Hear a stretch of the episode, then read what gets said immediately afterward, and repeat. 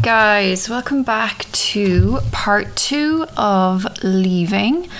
Apologies for the delay. As I mentioned last episode, I went back to in office work last week, so I've been super busy. Of course, the first day happened to be on the first day of that crazy heat wave that we had in New York last week. Oh my goodness, what a few days that was. I normally love, love, love the summer, love the heat, can handle heat waves no matter how high the temperature is, but that almost killed me, honestly. And currently, as I speak, as I'm recording this, I've been trying to record this all day, but we're in the middle of a crazy thunderstorm. Uh, my neighborhood is completely flooded there are cars submerged. I've been seeing videos for the last couple of hours. I can't believe it. I've lived here for nine years and I've never seen flooding like this uh, up here in my neighborhood. Um, it's crazy. I'm really glad that I'm not working today because I probably would have gotten stuck at work. Uh, I hope everybody is staying safe out there. Please stay home if you can. Uh, it's really dangerous out there. I've seen uh, cars submerged. I've seen some crazy things happening. Uh, so just be careful out there. And yeah, um, so I've been way too tired to record uh, for the last week and a half. Uh, the job that I'm doing is particularly busy, probably the busiest I've ever had, and my hours are different every day now. So it's been hard to get into any kind of routine. So I may have to post every two weeks now instead of every week as previous, but I will keep you updated on my Instagram and Twitter. Uh, I had a jump in listeners after last episode, so I'm really excited about that. Uh, thank you guys for taking the time to listen. I really hope you're learning something or just finding it helpful. I haven't had time to watch much TV the last couple of weeks, so I've just been rewatching Friends as usual. And Love Island UK just started up again, so I've been trying to keep up with that. Not much is happening on it right now, but I always feel like it doesn't really get going for a few weeks anyway, so I'm going to give it a chance. Uh, nothing's really standing out right now. So, last week I ended on the morning I left my abuser, and right before I was about to file for a protection order. So, let's get back into it. So, the ladies that I spoke to at the centre told me to go back to my apartment ASAP with my friend and to get all of my immigration paperwork, my passport, social security card, birth cert, everything like that.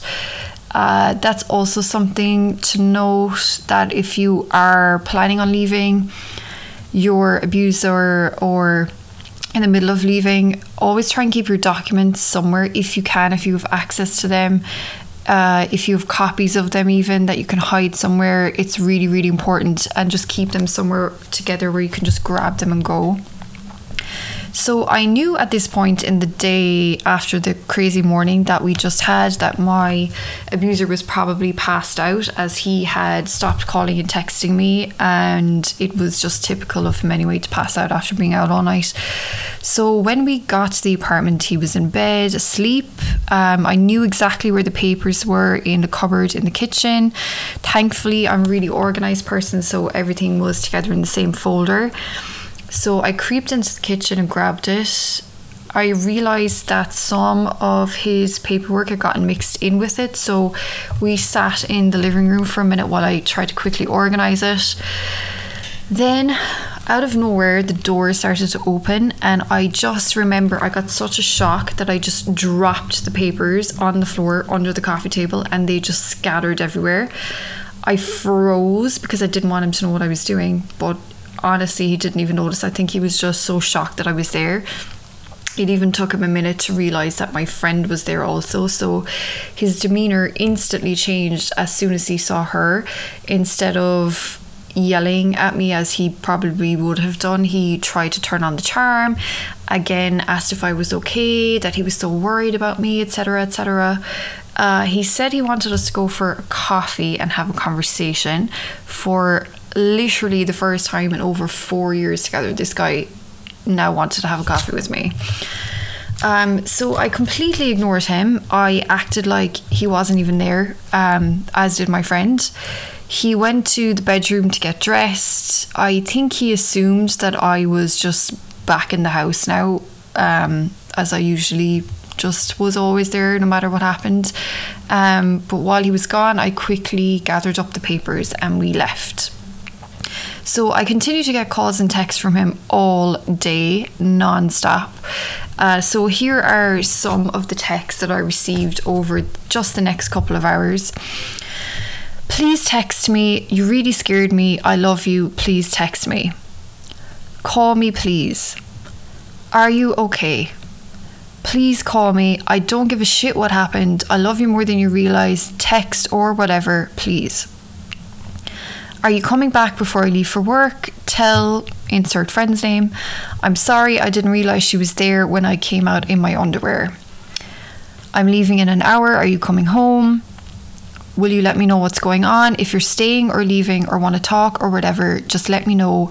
I'm working. Will you be around tomorrow? If I call you when I get off the train, will you answer? We're going to have to sort this out one way or another. Where are we going from here? I don't know what to say to you. I don't think we can come back from this. I want to work at it and get back on track, but we have to do it together. You need to talk to me. We're going to have to communicate no matter what happens. Just text me, talk to me, do something, please. Are you at home of insert friend? Text me back, please. So there you can clearly see the escalation already of the text with definite hints of underlying threats there and gaslighting me into thinking that I had to talk to him. Um, he's trying to manipulate me into calling him. The fact that he has no control over me now is making him angry. Um, I'll also make it known that after this one morning, once I left that house, I have never spoken a single word to him nor responded to any texts or calls he has ever sent me. So, my friend had to go to work, so I went to the courthouse about 45 minutes away on the train. I was alone and I was completely numb. I didn't even know what I was doing or where I was going, to be completely honest. As I sat there waiting to be called in, I remember thinking I was supposed to be enjoying my day off, but I've somehow now left my abuser. I'm at a courthouse getting papers filed to protect myself from him. You know, it goes to show that life can change in a split second. I went from silence and covering up to now telling complete strangers about my story. So when I got there, I was informed that they were about to close in the next half an hour, and they said that as they wanted time to really work on my case and to do it well and properly, they told me to come back in the morning. So I went back again to my neighborhood. I got a takeout. It was the first time I'd eaten all day, and it was like well into the evening at this point. And I called my mom in Ireland to tell her what was going on and that it was okay. I don't know if I mentioned this last episode, but after the cops had left our apartment that morning, I sent my sister and some of my friends um, in Ireland all of the videos that I'd recorded that morning without any explanation. I think at this point, I just didn't care anymore and I just wanted everyone to know what was happening and how bad it really was. Um, and I didn't want to do that over a call. I just was like, I just wanted you to see how bad it is. Um, it was only years later that I actually learned of the distress and the chaos that these videos had caused. Um, there was talk of flights being booked to come and get me. A frying pan was broken in anger by someone. Um, I laughed about the stories when I heard them. Just i think the absurdity of me sending these crazy videos to people without context context was just crazy to me. Um, but at the time clearly it, it wasn't a laughing matter. Um, I called work to let them know what was happening and that I wouldn't be in the next day. Uh, the manager that I spoke to was really worried, um, just kept asking if I was okay.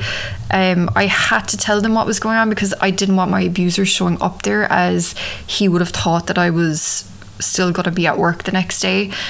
Um, I just spent the night watching comedy shows on my iPad and snuggling up to my friend's new puppy till she came back from work. Um, when my friend got back, she told me a friend of hers had a room to rent in her apartment and she said that I could take it. I was so overwhelmed with how fast my life was moving. I honestly just couldn't even take it in. So the next morning, I went back to file my papers. I filled the ladies there in on my situation as best as I could. Uh, they asked me some questions and then they wrote the papers. Um, they then sent me upstairs to where I would meet the judge, and the judge would decide whether they could be filed. I didn't even realize that it was going to be in front of a judge. Honestly, I could not take anything in, I was just so numb.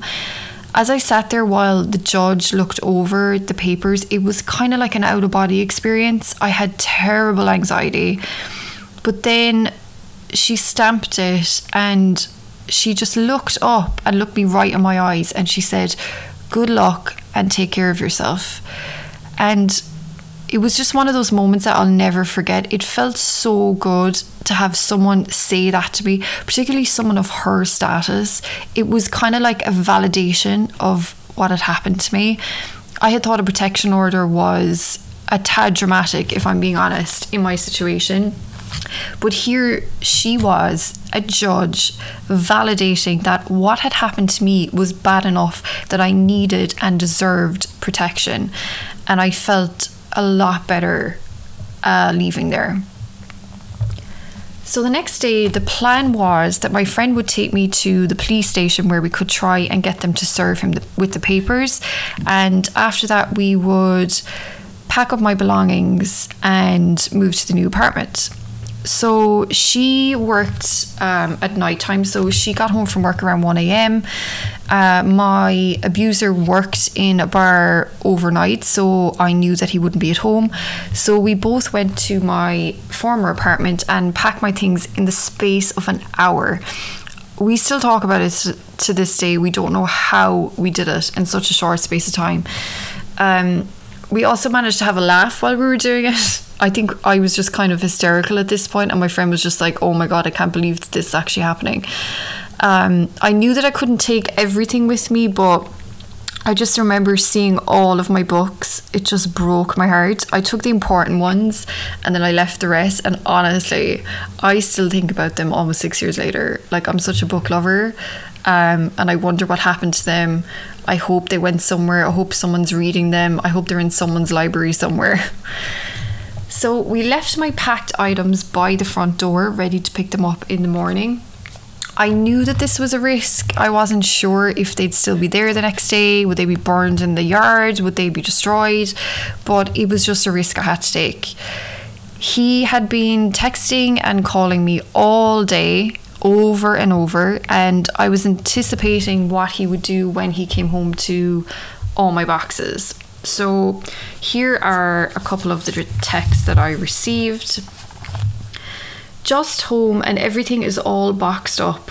Please don't leave this way. I didn't realize it would come to this, and now that I see it, it's bringing me to tears. I don't want you to leave, and I don't want us to end this way. I've been thinking so hard about all of this please, we came out here together to build a life. It hasn't gone to plan for various reasons, but we can make it work. I know you're working tomorrow, so I'll call down and wait until you're on lunch. Another threat. Just text me back when you wake up. We need to talk. We can work past this.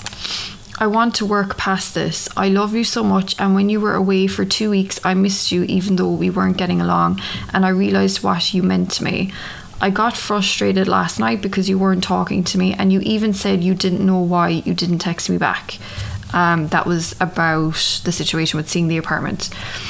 Um, I was trying really, really hard, trying to rebuild what we had, and couldn't understand why you kept pushing me away. Again, he's turning the blame on me. I understand if you don't love or care for me anymore, then you should leave. You deserve to be happy. But if you still do have feelings for me, we should at least talk and see if we can resolve it. To me, it's worth fighting for. I love you. I'm sorry for any pain and trouble I cause. I don't want to lose you. I just want things to go back to the way they were back home. We were happy. Why can't we go back to that? Seeing your stuff here in boxes makes it hit deep how far I've pushed you away. Just agree to meet me or at least talk, please. We can't throw this away. A new apartment, a new beginning, whatever you want me to do, whatever needs to be done to sort this out and make you happy, I'll do it. No matter what it is, what it takes, I'll do it. You mean too much to me to lose you without a fight.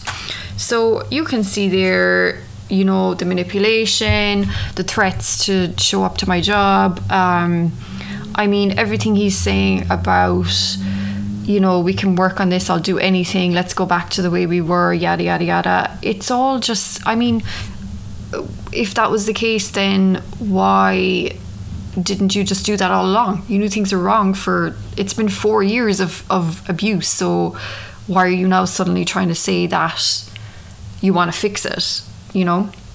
Uh, so they continued on all day, all night. So the next morning, uh, me and my friend went to the station. I gave the cop behind the desk the protection order. He barely looked at it. He didn't ask me any questions and he just said, We'll call you when it's served. I didn't know how these things worked, so I didn't even question it. Um, so we went back to the apartment to pack up the car. I think it took two or three trips in total. We did it super fast. I think probably took an hour altogether. Super women. I honestly don't know how. Uh, my friend is a rock star. The whole time I was there in the apartment, he was home. He was begging me to talk to him, to go for a coffee. Two things he never in his life wanted to do with me go for a coffee, go do anything together, or even just talk to me. Um, I walked around the apartment as if he didn't exist. Um, he started adding things that I hadn't packed to the pile of stuff, but I would just pick them up and put them in the trash. Uh, every time we would leave to bring another load to the new place, he would call my phone over and over and over and over. He would call, I would hang up, he would call, I would hang up. Constant. Uh, I was feeling really overwhelmed, so I asked my friend if I could stay with her for one more night. I think it would have been too much for me to be in a new apartment with a stranger that first night. I was still too vulnerable. Um, so later that day, I received uh, more texts. Please sit down with me, please. I don't think I'll be able to stay here and do this without you. If there's any little part of you that still gives a shit about me, hear me out. As I said, I'll do whatever it takes. If you want to go to if you want me to go to AA, anger management, even a psychiatrist, I'll do it. I don't care. I love you and I don't want to lose you. You're the one thing keeping me somewhat sane.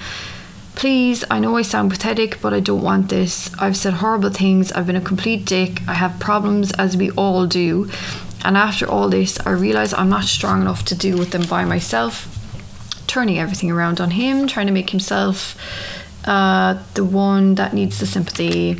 I always thought that things would go away and I'd be able to sort it out myself. I will get help, but I need you. Seeing you leave is breaking my heart. I never, ever, ever meant to hurt you, cause you this mental anguish, and change you. Please don't, please just talk to me. Next text, you don't have to do this. Please at least talk to me. I'm sorry. I'm so sorry next text. All I'm asking for is just 15 minutes. Just do that for me, please. 15 minutes, and then I promise I'll stop bothering and calling you. Please, I'm begging, I'm begging, please. If you've made up your mind, I understand. I just want to let you know how I feel. 15 minutes is nothing compared to five years. Next text, I'm going to keep trying till you talk to me, please. Another threat. Um, he mentions that a family friend of his uh, got us an apartment in his building. I'm looking at it tomorrow. A new start, new beginnings. Please just call or meet up. Please, I'll get whatever help I need. I'm going to keep this up until you message me. Threat again. I need to know if you're 100% sure about all this. as if me ignoring him wasn't me telling him I was 100% sure. You deserve the best, and I can do the best I can, please. Next text. I've given a lot of thought and I totally understand you need to get away from me. I have problems that I never addressed, although I thought I did, and I never sorted myself out. Uh, I must have put you through a lot and I'm genuinely sorry. You were and still are my love. I never meant to hurt you. I only wanted to do right, but but my demons always got the better of me. I'll leave you alone to get on with whatever uh, you're doing. I'll be in contact in a few days because I have to cancel and sort out a few things. You have my number if you ever want to meet for coffee or whatever. What is this obsession with coffee suddenly? This is not a guilt trip or anything like that. I just want to say I'm sorry, goodbye, I love you, I miss you, be safe, pet. XXX, you'll always be in my heart, even though I won't be in yours. To me, honestly, that sounds like a suicide note or something. Um, just like ridiculous, trying to get me to feel sympathetic and contact. He's basically trying to manipulate me into contacting him. I think it's extremely obvious. Um, so at this point, I had no idea that I was actually in a lot of danger. I felt all alone in the world and so far away from my life, my home, my culture, my country. I was honestly just too tired to feel scared. Leaving is the most dangerous time for an abuse victim. This is something I didn't learn for years after, and really only something I've accepted for myself in very recent months. He could have potentially hurt or even killed me, and still could, even all these years later. I find it so hard to believe that, but the facts and statistics are there for a reason. I often feel like um, I'm exaggerating or trying to place myself in others' more violent stories, but I don't doubt that the violence with him was only beginning and 100% would have escalated further. Women often don't know their level of danger, they don't realize that it is escalating. Since doing so much research and work in this field and hearing so many stories of others, it's crazy to me how we have all gone through such similar patterns. The same traits pop up every single time.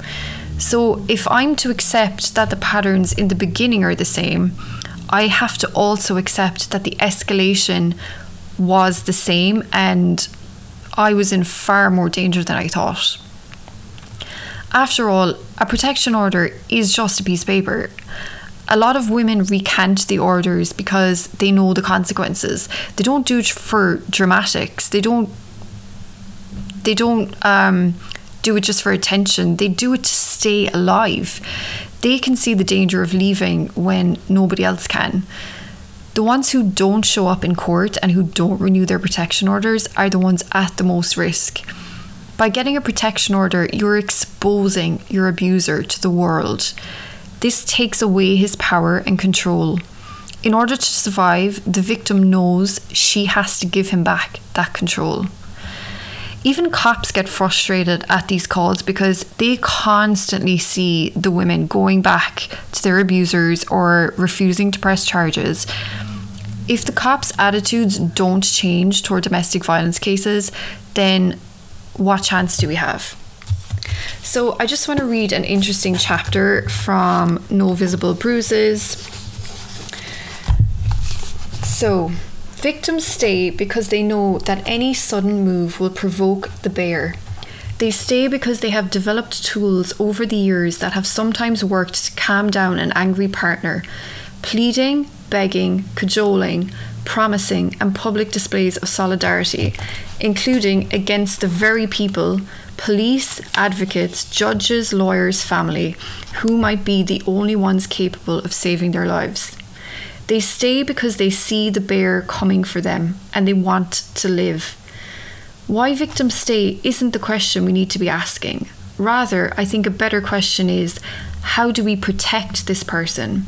no qualifiers, no musing about why she stayed or what she might appear to be doing or not doing. Just one simple question How do we protect her?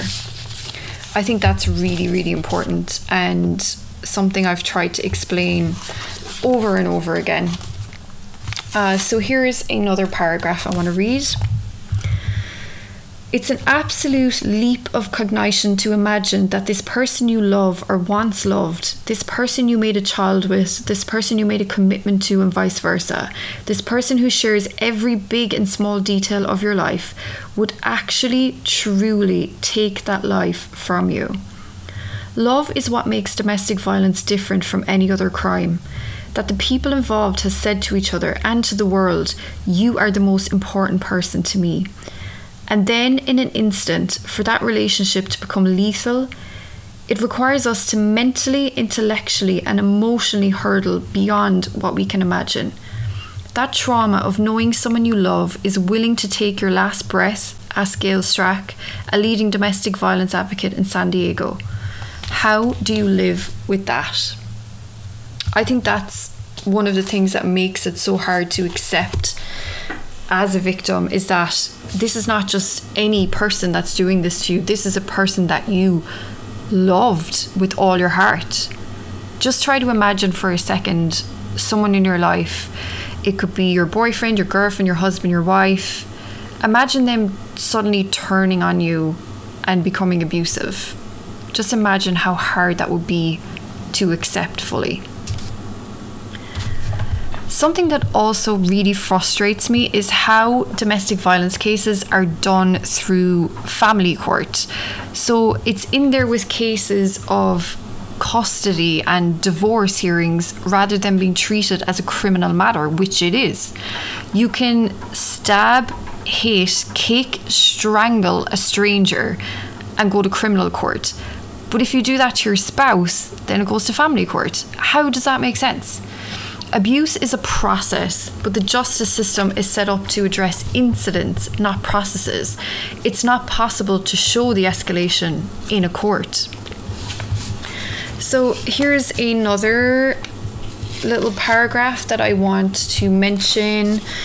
Uh, some of you may or may not have heard of this before. I actually hadn't heard of this until I read this book, No Visible Bruises. Um, and I think it's something that is an extremely good idea, and I hope that it comes into a lot more states in the next few years. One story Matt Dale likes to talk about is the case of the woman who had an active restraining order against her abuser, but when he broke the order and the police were called in, the officer on the scene couldn't read her actual stay away order for the most trivial of reasons. It was typed on a piece of paper paper which degrades after a time. It had been issued from the court, and in the intervening time in which she'd been granted it, had become illegible. As a result, Montana eventually implemented something called the Hope Card. It is the size of a driver's license and laminated and contains identifying information about the offender, including a picture, the active dates of the protection order, and any other pertinent information. Victims can get multiple Hope cards and pass them out to co workers, teachers, and administrators at a child's school or anyone else who might need to be made aware of the order of protection. Two other states, Idaho and Indiana, have implemented the Hope Card, and more than a dozen other states have looked into Montana's program. I think that is a fantastic idea. Um, the Hope Card, I will leave a link to some more information about that. Um, I think it's a wonderful idea. It is true. Paper disintegrates after a while, it becomes illegible. And just the thought of having multiple copies that you can give to people, I think it's a great idea. So, on with my story. Um, so, I moved into the new apartment. I changed my phone number. I blocked him, his family, and his friends from social media. Uh, basically, anyone that we had direct communication in common with. Um, I did, however, keep my Facebook messenger open to him as I wanted to have access to some form of communication just in case. I also felt like I may need proof further down the line. Um, I informed work of the protection order because he kept threatening to show up there. Uh, something I noticed as well when I logged into our joint um, phone account was that he had gotten an itemized bill for my phone. Clearly, he was trying to track me down through that in some way. Um, little did he know that I was only 20 minutes away from him. At this time, I pretty much avoided everyone. I sent a group text to my closest friends in Ireland and then I ignored their responses. I was too exhausted and ashamed to keep saying what happened over and over again. I had to absorb everything and process everything first by myself. I told him I was safe and I just was too drained to talk about it. A week passed and I still hadn't heard anything from the cops about the protection order, so I called them to see what was going on with it. They told me it still hadn't been served. I was really confused. I didn't even know if it had been attempted to be served. He didn't even have an answer for me. At this point, I had realised anyway that I would have to take the order to another station as he had moved um, to a different location, so had a different police district. I went back to get the order from the first station and I saw that it was still sitting on the exact same pile that the first cop had put it on a week ago. I was shocked. So I'm going to read some more texts from this time. Um, the texts never stopped. Uh, they were going on for a long time, as you'll see. So this is from the day after I moved. When are you going to have your phone sorted out? I'm cutting down the plan and cancelling cable and assuming I'm taking you off my plan. So suddenly he decides he wants to cut down the phone plan and make his bills cheaper uh, because he's paying for it, I guess, when I tried to get him to do that for years and he would not have it. I don't want to leave you without service. I'm guessing you can keep your number, but you have to go into them. If you need, I can keep you on until the end of next month. Just let me know. Again, he's trying to use the phone plan to get me to contact him. Um, meanwhile, I'd already had my new phone number sorted at this point, um, but it's just manipulating me, trying to get me to contact him. Uh, this is two days later. Hi, it's been three days and I don't know how you're fixed. Do you want to talk? If you're leaving me for good, we have to talk about your green card. I don't want to cancel it as if he could just cancel it. Did you sort out your phone? Look, I know what I did was stupid, disgusting, and embarrassing. I ended up hanging out with Yonkers cops after work Wednesday night. So I think he's trying to say here that he this was would have been the night before everything happened that morning when he called the cops on me. And I think he's trying to say that he was hanging out with Yonkers cops in the bar and just thought that, oh, they're my buddies now and I can call them. Um, and I didn't think about the consequences. I was stupid and upset over our stupid fight. And like I always do, I end up fucking things up. I want to talk regardless of how you feel. You're a special part of my life. I don't want to leave on these terms. This was another text also sent the same day. Look, I'm dead serious about getting help this time. I know I have problems. I got a beautiful apartment, new beginnings, new everything. I want to be excited about it, but I want to know what's going on with us. If you're leaving for good, just say so. Honestly, if you don't want to give it one last chance, let me know. I'll do whatever's needed to get you back. I'm texting you like a lunatic because I miss you. I've taken you for granted for too long even reply with a fuck off or stop texting or anything, and I promise I'll stop again, he just is trying to manipulate me into texting. He just wants to have power over me again. If there's hope, I'll keep trying. If not, I have to accept it and rebuild. Another text sent that day You know I'm not a bad person. Pfft I let my demons catch up to me and it affected our relationship. I haven't tried hard enough to get my act together with my issues. I never expected this to happen, never wanted to hurt you. You're everything to me, and even though I bitched about money, I'd give you every last penny.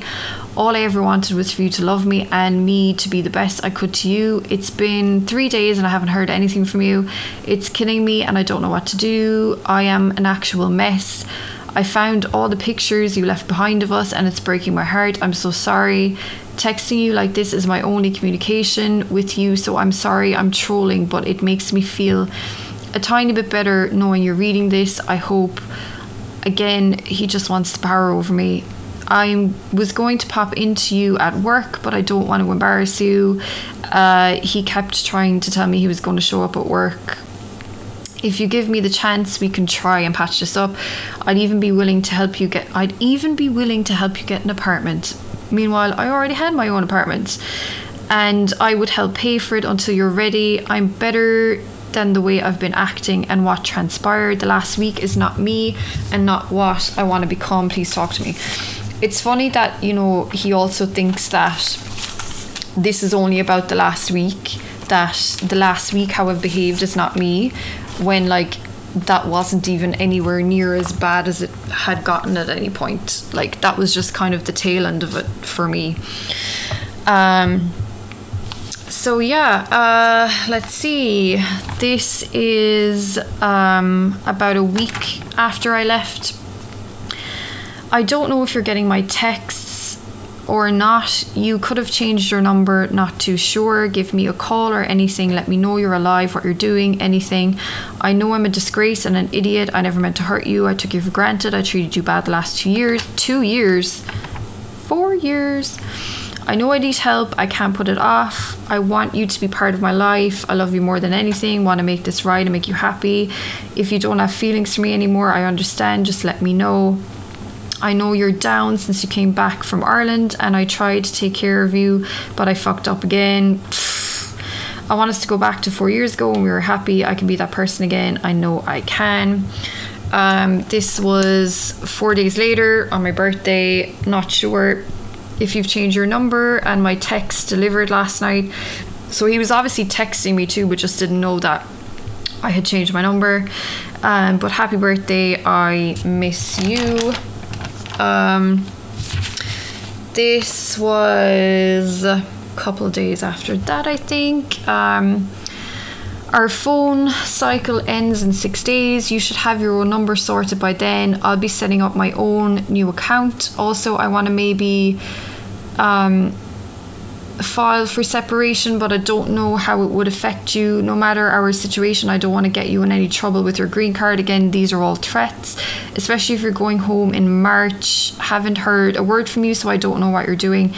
We're going to have to be civil and sort this out. Let me know before I do anything. No more begging. I just want to sort out business. Um, again, threats, threats, threats. Um, this is from another few days later. What's the situation now? I don't want to cut off the phone unless you're sorted. I'm going to work later, so I'll give you until then to let me know. Again, threats. I find it very hard that after four or so years that you can't even contact me after three weeks just to get an update. Um, again, you can see the escalation. These texts. He's gone from the pity party and the apologies to now threatening me.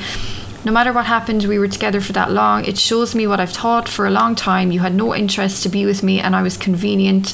We have to talk about separation too, and when your green card is up, because I don't want to be part of this any longer, but I don't want to put you in jeopardy. I have my own shit to deal with. It's messy enough, and I don't want it to get messier. If I don't hear back, goodbye, good luck. I've given up caring and worrying and won't be held back anymore again, threats and just putting all the blame towards me again. No surprise. Uh, this is from, let me see, about 10 days after that. He's gone back to Mr. Nice Guy again. Hi, pet. Still waiting for you to contact me. this text. I had an awful week. I cracked my phone screen, plus the logic board on my laptop burned out. Um, that may have been the time that I spilled water in it. I'm not a happy guy. Watching TV on my iPad, grr. I miss talking to you and I miss you anyways. At least let me know you're alive. Hope you're doing good. X. So that'll tell you the importance of physical items in his life that he's had an awful week because his electronics have broken and the poor guy had to watch TV on his iPad. Oh dear. So sad for him. Um, so yeah, they're just some of more of the text I was getting that time. They're going to show again the escalation between apologies, threats, manipulation, gaslighting, all the rest of it. So I knew that I could get a friend to serve the protection order paperwork for me, but I honestly just didn't want to ask any of my friends to get involved. And I had some other friends who would have been willing to do it, but they had situations where they just didn't want to get involved with the law in any way, which was really understandable. Um, I got some bad advice from someone who should have known better that I could serve the papers myself. Looking back now, this clearly makes no sense. You're gonna serve a protection order to the person you're trying to be protected from. Like, it makes no sense. But again, I just wasn't thinking straight at the time. So, I knew the address of his new apartment because I had logged into our phone account and I had seen that he had changed his address. Um, went to the apartment, rang the buzzer, and I just threw the papers at him when he answered, and I literally legged it out of there, ran around the corner as fast as I could. Um, I went to the court date a few weeks later, and he wasn't there. No surprise, as I'm sure he had gotten advice from someone that it wasn't legal for me to serve them myself. Uh, the judge had new papers written up for me with a new court date while I was there. So I tried for the next week to get the paper served. At the new station, thankfully, they were a lot more helpful. Um, I had to go back every single day for a whole week trying to get the paper served. They told me that I had to wait in the station until they got back from serving him. Uh, this is actually how they are required to do things, unlike the other station who told me that they just called me when it was done and then did nothing about it. In all that time, I could have had anything happen to me. So they made several attempts to serve him, but they said he didn't answer the door. But it felt like he was there in the apartment, like they could hear him, um, but they couldn't force their way in. He obviously knew at this point that they were looking for him and had likely been told to just avoid them. So at this point, I just gave up. He was still harassing me with messages, but I thought I was okay. So at the next court date, uh, which was probably maybe a month later, I couldn't believe it when he walked into the waiting room of the courthouse. I had so many questions. I hadn't served him the new papers, so why was he here? How did he even know that there was a new court date and when it was? Sitting in that waiting room for a whole hour with him across the way from me was some of the worst anxiety I have ever felt in my life. It was horrible breathing the same air as him again. I just put music on my headphones, kept my head down, texted my friends, and just tried to ignore him. When we got into the court, I didn't realize I was about to experience 10 minutes of hell. When I think about it now, I still get shaky. So the judge, who was female, didn't let me speak at all, but she gave him so many times to speak and she never interrupted him. Every time I tried to speak, she interrupted me with the coldest, hardest stare. But meanwhile, she smiled at my abuser. She yelled at me because I had served the papers myself, but what she wouldn't let me explain was how these papers weren't the same papers that I had served him. The current papers that this case was for were still in my hand. They had never been served to him. And he had the old papers in his hand.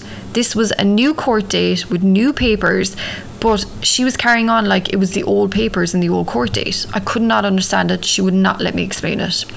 So, safe to say, she dismissed the case. I couldn't bear thinking that he had won over on me again. I was so close to tears. I got out to the waiting room again, and thankfully he had left because I was super scared that he was going to hang around and wait for me, especially when he knew there was no protection order now, so he could just do or say anything to me. Um, and thankfully, he wasn't outside afterwards either because I was kind of worried that he was going to follow me on the train also. So the court clerk had actually followed me out of the courthouse into the waiting room and was so lovely to me. She clearly knew it hadn't been handled very well, and I kind of had the feeling that maybe this judge may have a reputation, like a bad reputation. She said that she was sorry about what had happened. She asked if I needed to file new papers or if I thought maybe I was safe now, had he still been contacting me.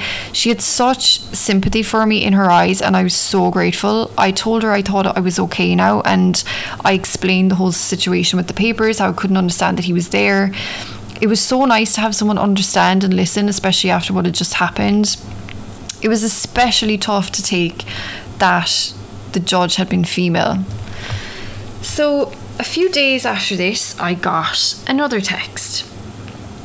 Since I have no order against me, I said I'd reach out to see if you want to file taxes jointly instead of separately.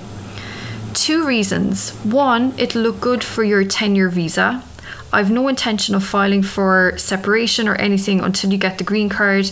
I never had that intention. If we get called for the interview, you can say we're taking a break or whatever, that's up to you.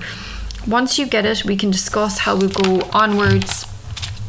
Secondly, we'll get a bigger refund each. You have a full year under your belt paying taxes, plus, I have college fees to get back, and we both need the dollars badly. I'll make sure it's itemized, plus, I'll make sure you get extra. I've been up all night checking tax breaks, etc. This is the best way for now. If we file separately, they take more tax and we both get penalised for not having insurance, plus, they look at your taxes for immigration. Think about it and let me know ASAP. Purely business drop me your W 2 and I can take it down and we'll probably get three to four grand back. I won't contact you again unless you message me. If you don't, I take it you're filing on your own. Let me know. It seems like the best logical and best financial thing to do. So I remember just laughing at this because. First of all, I had already filed my taxes at this point. I think I honestly had even gotten my refund at this stage. Um, all the you know trying to make it sound oh it's all friendly and it's all business like yada yada yada.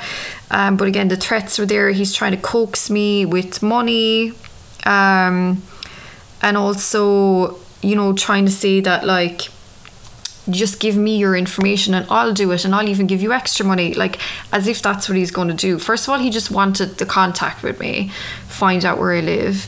And secondly there's absolutely no way he would have ever given me any money at all. He didn't even give me my share of the refund when we were together, so why would he do it now when we weren't together? It was all just a threat to get me to come out and contact him, and also because he just wanted the money. No surprises there. So he continued to harass me with text about this. The next day, he says, um, so he sends me a link to an article. Uh, the article is called Tax Tips for Separated Couples. Then, three days later, I was talking to an accountant at work and was told filing jointly is the best way to go. I'm entitled to $4,230 back if we file together, and that could go up to $5,000 with your W 2. I would split it with you 50 50, whatever it ends up being. That would pay for your flight home for the wedding and everything. I was supposed to go home for my friend's wedding. It's a great opportunity, and I would hate to lose that money to the government. As I said, this is so laughable. As I said, it's purely business. It would be good to show if called for the green card interview. Again, he's threatening me with the green card again. You don't have to talk to me. I'll just get your W 2, get the taxes done, and when the check comes three weeks later, I'll give you an envelope with the cash. Let's put aside our differences and get paid. Like, honestly, this guy, it's just laughable at this point. So, a week later, filing taxes on Monday, regardless of if you want to file jointly, not waiting around any longer. I need to pay for college. Money takes two to three weeks to process. Let me know by Monday afternoon. Just a simple yes or no. It's a good opportunity to get money, and like I said, I'll give you half, plus, it looks good for immigration. If I don't hear back, I'm filing Monday evening after work. Um, honestly, it kind of sounds like he's trying to get me to be part of a pyramid scheme, doesn't it? Just hilarious. I mean, the audacity of him, as if he was ever going to give me even a dollar out of that. Like, it's just so laughable. Oh my goodness. So, in between all of these texts, I would get, I had some sightings of him over the months where thankfully he didn't see me. And I, you know, some friends that we had in common who would tell me about interactions that they'd had with him. So, about six weeks or so after I left him, I joined Tinder. I had no intentions of going on a date with anyone. I totally wasn't ready, but I was just enjoying using it and messaging people, and of course, swiping. Everybody loves the swiping.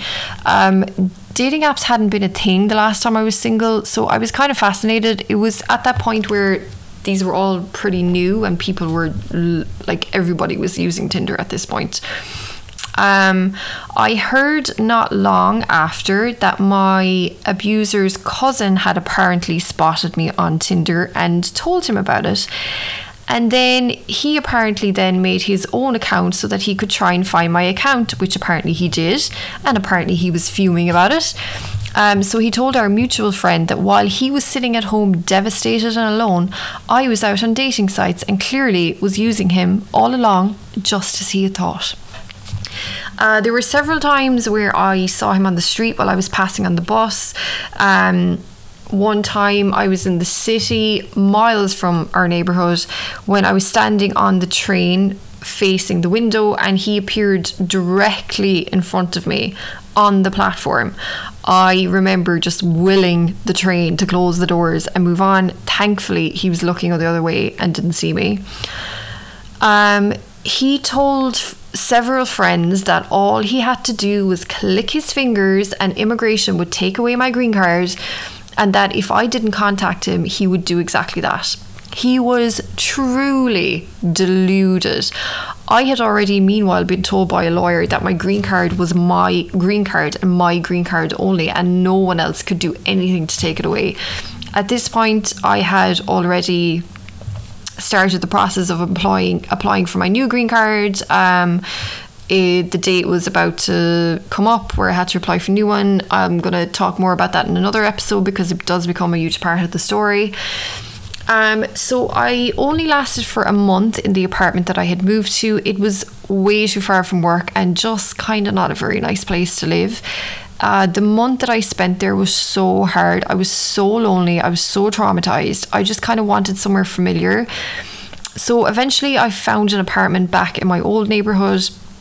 I know it was kind of risky to move back to the neighborhood where he was still living, but I just needed that comfort of knowing my surroundings. Um, so I was sharing with another Irish girl who was really, really nice. The apartment was so homely, so comforting. It had laundry, it had a backyard, the rent was super affordable, totally unheard of for New York. Uh, it just made such a difference to walk in the door every day and just feel relaxed. And I hadn't felt that for, you know, almost five years. So the text continued for the next year. Um, I wanted to keep the communication lines open while I was applying for my new green card, just in case. Um, again, they went from begging to false apologies to threats, manipulation. Uh, so I'm going to read some more for you. This is from April 2016. So this is two months after the whole um, court date and him texting me about taxes. So he sends me sends me a picture of an envelope with my name and his address handwritten and asks, "Will I drop this off at your job?" Um, this was really strange because firstly, I never lived in that apartment. It was handwritten.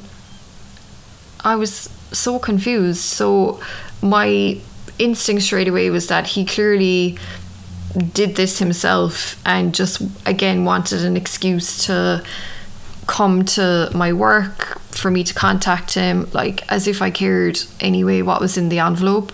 At this point also I had um, this is something I'll I'll speak more about this in the next episode. Um, it's something that I completely forgot about till just now but uh, there was this thing that I got that my lawyer had told me about. So basically, your address is protected. Um, so any kind of, uh, particularly because the documents I was working with at the time to do with my green card, obviously his name was mentioned in it, so he had entitlement to access those documents, and you know she obviously didn't want him seeing my address and my new information. So uh, there's this thing where um, you basically fill out a form and it protects your address. So basically, your um, mail gets sent to this address, who then send it from that address to you. So you use their address instead of your own.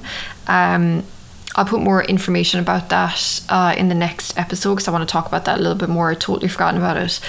Um, so I knew that like no important documents were going to get sent to him. Like it was nothing, even if it was legit mail, it was nothing that I needed. So I knew it was just, again, I just ignored it. He was just trying to get me to contact him once again. Uh, a few months later, August, um, I'm in Ireland for a wedding. I had fun, but I miss us. I'm really sorry. I never meant to hurt you. Just give me a text, please. Um, and this is, I think this is the last text that I received from him. I'm pretty sure that it is anyway. This is about a month or six weeks later. Uh, so he says, It's nearly a year since all of the shit went down. I was talking to a lawyer today and I want to get all this sorted and move on because it's been a very tough year for me. I can't move on until this is done. I have pushed so many people away and I can't do it anymore. I don't want to know your number. I just need a place to drop off the papers. I'll stress the point that I will give you your green card. I mean, he's not the US government it's the least I can do if you want. If I can't get in contact with you or you choose not to respond, I'll have to file for abandonment, and I don't want to do that because that will fuck up a lot of shit for you. Threats, threats, threats. I just want this done ASAP because it still hurts and I need to move on. I'll give you a week to respond. Threats, threats. Please do. I don't want this to get worse than it is. And again, it's just threats and just complete another.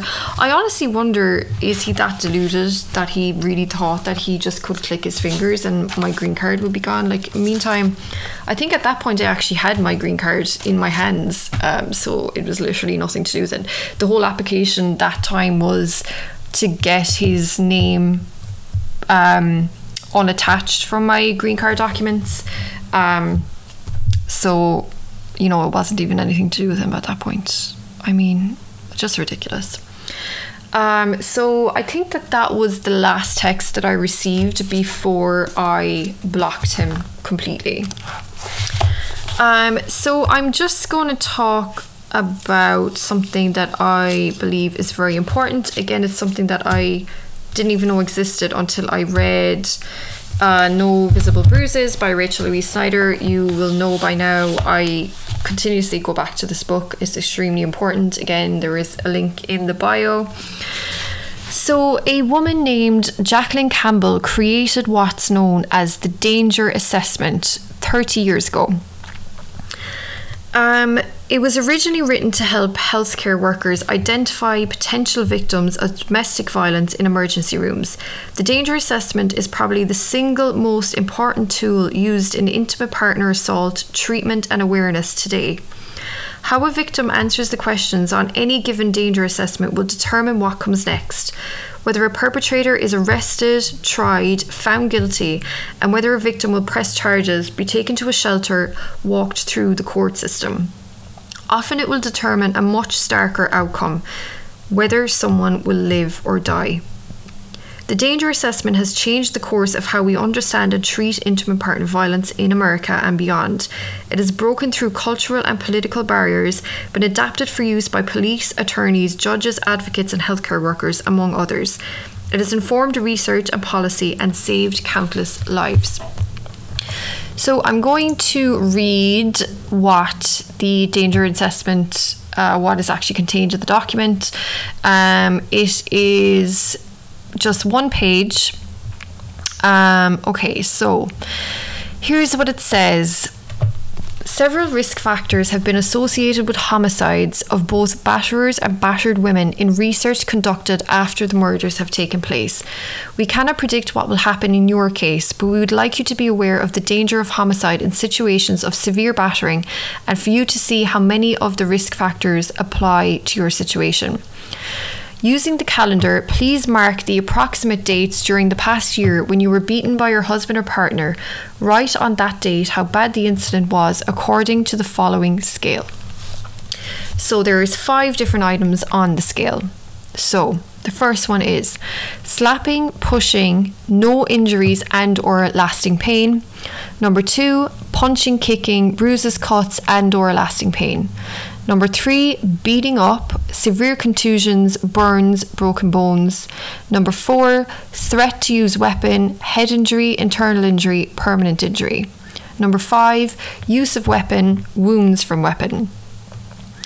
If any of the descriptions for the higher number apply, use the higher number. Okay, so here there are 19 questions. So they tell you to mark yes or no for each of the 19 questions.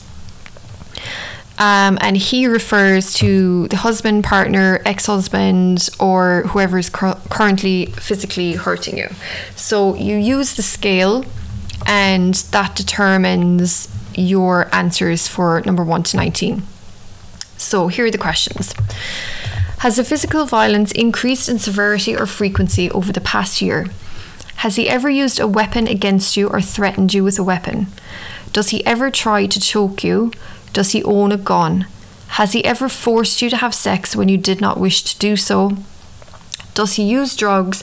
By drugs, I mean uppers or pre amphetamines, speed, angel dust, cocaine, crack, street drugs, or mixture, mixtures? Does he threaten to kill you and or do you believe he is capable of killing you? Is he drunk every day or almost every day in terms of quantity of alcohol? Does he control most or all of your daily activities? For instance, does he tell you who you can be friends with, when you can see your family, how much money you can use, or when you can take the car? If he tries but you do not let him, check here. Have you ever been beaten by him while you were pregnant? If you have never been pregnant by him, check here. Is he violently and constantly jealous of you? For instance, does he say, If I can't have you, no one can? Have you ever threatened or tried to commit suicide? Has he ever threatened or tried to commit suicide? Does he threaten to harm your children? Do you have a child that is not his? Is he unemployed? Have you left him during the past year? If you never lived with him, check here. Do you currently have another different intimate partner? Does he follow or spy on you, leave threatening notes, destroy your property, or call you when you don't want him to? So that is the end of the assessment. So here is the scale and how is how it is scored. So for anyone that receives an 8 or higher, they are at very grave risk. And for a 4 or higher, you're at great risk. The average score for a murdered woman was just under 8 the average score for an abused woman was just over three.